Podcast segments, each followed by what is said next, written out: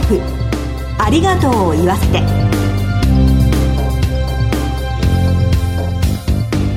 こんにちは。番組パーソナリティの栗林さみです。前回に引き続きコメンテーターは全日本総裁業協同組合連合会理事の和合健一さんです。どうぞよろしくお願いします。和合です。よろしくお願いいたします。前回は手品師のマギー真司さんから3人のお子さんと取り組んでいらっしゃるありがとうゲームのお話を伺いましたよね。日々の暮らしの中でどれだけありがとうと言ってもらえるか。自分からありがとうというチャンスは多いように感じるんですけれども実はありがとうを言われるチャンスも多いというお話はまるで手品のように新たな発見でした。考え方次第で毎日思いやりが生まれますね。そうですよね。さて今回も引き続きマギー真司さんをゲストにお迎えしてつながる絆や命の大切さについて考えてまいります。早速この後ご登場いただきます。どうぞお楽しみに。ハートライフありがとうを言わせて。この番組は安心と信頼のお葬式全総連全日本総裁業協同組合連合会の提供でお送りします。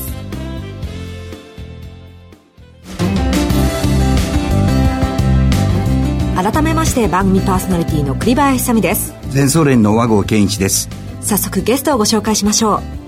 前回に引き続き手品師のマギー真司さんです。どうぞよろしくお願いします。あびっくりして耳がでっかくなっちゃった。わあ和合さん。ありがとうございます。今和合さんに向かってやってくださいましたよ。和合さん目線で今日は。ありがとうございます。ありがとうございます。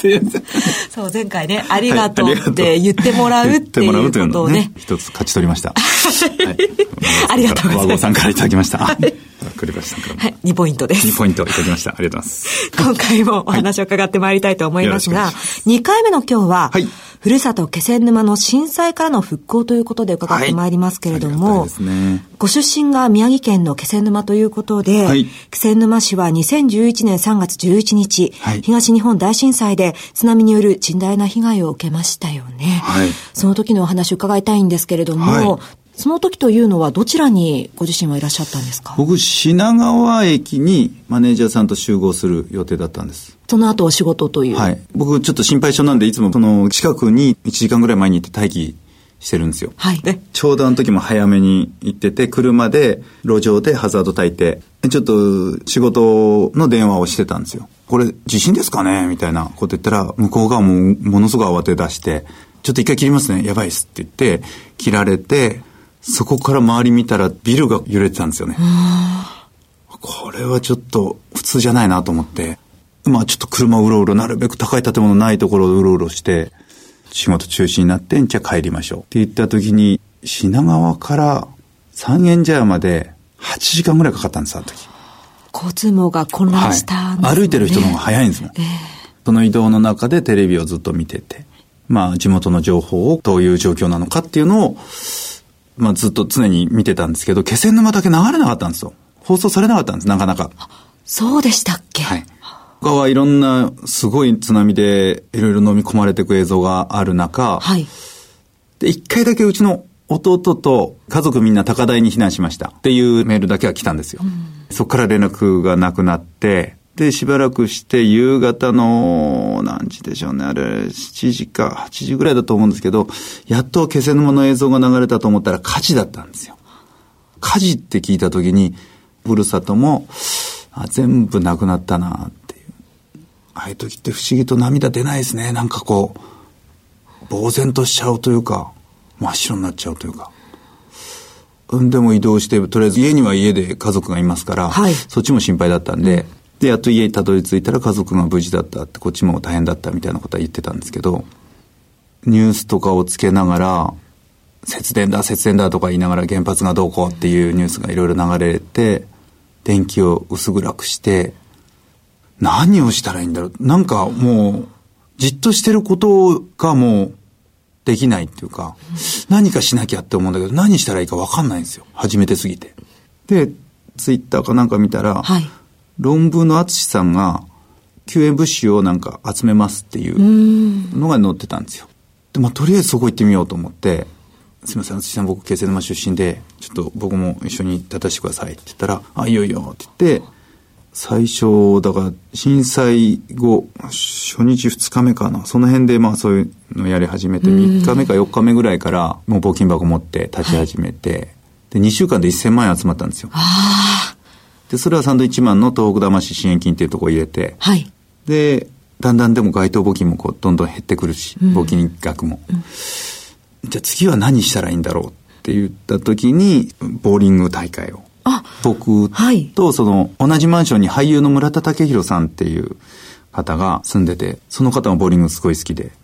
で、その震災前からボーリング大会とかやってたんですよ、仲間内で。で、その村田さんに、できないですよね、しばらくって言ったら、ちょっとこの娯楽のスポーツやるのは不謹慎かなって思いながらも、やってみようかって言って、一回やってみたら、芸能人の人も集まってくれて、結構盛り上がったんですよ。はい。で、その時に僕らの考え方切り替えたのが、楽しくないと続かない。で、この震災は長く続くから、やっぱ募金は必要だしお金必要だから、長く続けて風化させないように伝えていくことが僕らの仕事だね。だから楽しみながらでいいから長く続けていこう。っていう話を、まあ、村田さんとして、で、やり始めたんで、だから、まあ、間もなく7年経つ今でも続けることができてるっていう。ずっと続けてらっしゃってるんですもんね。あの、楽しいことをやってるからできてるんですよ。私もこの東北の震災が起きた時にですね、頑張れ日本みたいな、で、東北の、まあ、復興願おうっていうようなステッカーを作って、で、私たちの車に貼ろうと。そのいろいろなとこに行って、そのステッカーを貼ってることによって、みんなにやっぱりこう見てもらって、忘れないで、何かできることをしてもらおうということで。そうなんですよね。風化されるっていうのがやっぱり住んでる人間としては、一番やっぱり怖いというか寂しいというか、この7年経っても、まだいろんな問題があるんですよね。なかなか報道されないところで、そういったところもあるかと思うんですけれど、その後どうですか？被災の度合いが全然やっぱり軽症だった人と、家もなくなって家族もなくなって一人になっちゃった人といるんですよね。うん、うん、それぞれがやっぱり抱えてるもの違うんですけど、ここまで進んでますとか、今こういう状況ですっていうのが言いにくい感じではあるんですよね。うそうなんですね。えー、あの、ご家族というと、先日お母様が亡くなられてしまったというふうに。うちの母親は、はい、今年の6月に癌が見つかって、うん、で、もうステージ4とかステージ5って言われて、だからもう、本当は余命何ヶ月とかいう段階だったんだろうなって思うんですけど、でもそれは、なんか遺伝子療法っていう治療法があって、はい、少しずつ癌がやっぱりちっちゃくなって、ただ副作用がすごすぎて、やったりやめたりしながら、1年ぐらいずっと。ただその闘病生活をすごくずっと見てたんで、そこがやっぱりきつかったですね。だから、亡くなって悲しいんですけど、お疲れ様っていう思いですかね、家族はみんな。もう今まで頑張ったねっていう。またもうゆっくり休んでっていう感じだったりするんで。うん。お師匠さんとの笑顔の写真がブログに載ってましたね。あれがね、すごかったんです。あの、前日、僕、病院で話して、師匠が明日、一緒に決戦沼来てくれるって。もうほとんど表情もそんなにも作れないぐらい。で、もちろん立ち上がることもできないぐらいの状況だったのに、師匠連れて病室行ったら、普通にベッドに座って一人で、で、ご飯食べたんですよ。で、どうもって言って、笑顔で。だから、母親ってすごいなと思いました。この師匠にね、その弱い部分を見せないというか、えーお願いしますねって、こんなんですいませんねって言いながら。そういうことなんですね。そうなんですよ。それでニコニコして、だその反動だと思うんですけど、その数時間後からちょっと急変したみたいなところがあって、で、僕2日間仕事があったんです、その後。で、薬入れて、今意識ない状態って言われた時に、あの、知り合いの忘年会とかの仕事だったんです、その翌日が。こういう理由なんで、ちょっと今回いいですか？って言ったら、ああ、全然そっち大事にしていっていいって言われて、で、母親も待っててくれたというか、意識はないですけど。はい、だから、この世界は親の死に目に会えないってよく言われる世界なんですけど、でも死に目に合わせてくれたっていうのもすごいし、また12月3日なんです、亡くなった日が。はい。で、それって、 one, two, three で奇術の日なんですよ。あ、マジックの日はい、マジックの日なんですよ。あ、そうなんですか。そういう日なんです。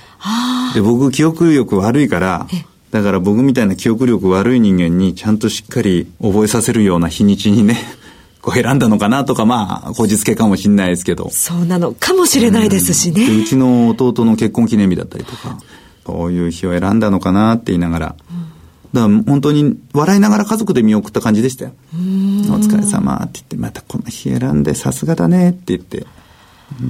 温かいですね。親を最後まで尊敬できるって、で、その後やっぱり今度お葬式で人がこういっぱい来るじゃないですか。うん、母親の生き方っていうのは人を大事にする生き方したんだなっていうのはそこで死んだ後にやっぱり気づくこともあるし。あんまり私、こういうお話聞いて泣いたりとかしないようにしてるんですけど、えー、なんで、なんでしょうね、こう、込み上げてくる温かいものがあって、本当に素敵だなと、今お話伺って思いました。だそういう親になりたいですね、はい、自分も。子供にねそう、ね、思われるように。その自分のお母様を見て、そう思ったっていうことですね。自分が死んだ時に、うん、ああ、いい親父だったなって。で、組織にいっぱいいろんな人が来てくれて、ああ、人大事にする人だったんだなって言われたいなと思いましたね。うん、えー本当に。いやありがとうございました。えー、ということで、2週にわたって、師匠マギー四郎さんとの絆やご家族とのお話、そして、ふるさと、気仙沼への思いをお話しいただきました。ゲストは、マギー真司さんでした。ありがとうございました。ありがとうございました。全日本総裁業協同組合連合会、全総連は、命の尊厳、ご遺族の悲しみ。一人一人に寄り添ったサービスを何よりも大切に考えご遺族の心を形にする地域密着の葬儀者が集まる全国ネットワークです。全総連加盟店ではお葬式の専門家である葬儀事前相談員総裁ディレクターが皆様からのご相談をお受けしております。お葬式のご依頼は安心と信頼の全総連加盟店まで。詳しくは全総連ホームページをご覧ください。すべては個人ご遺族のために。全総連。全総連。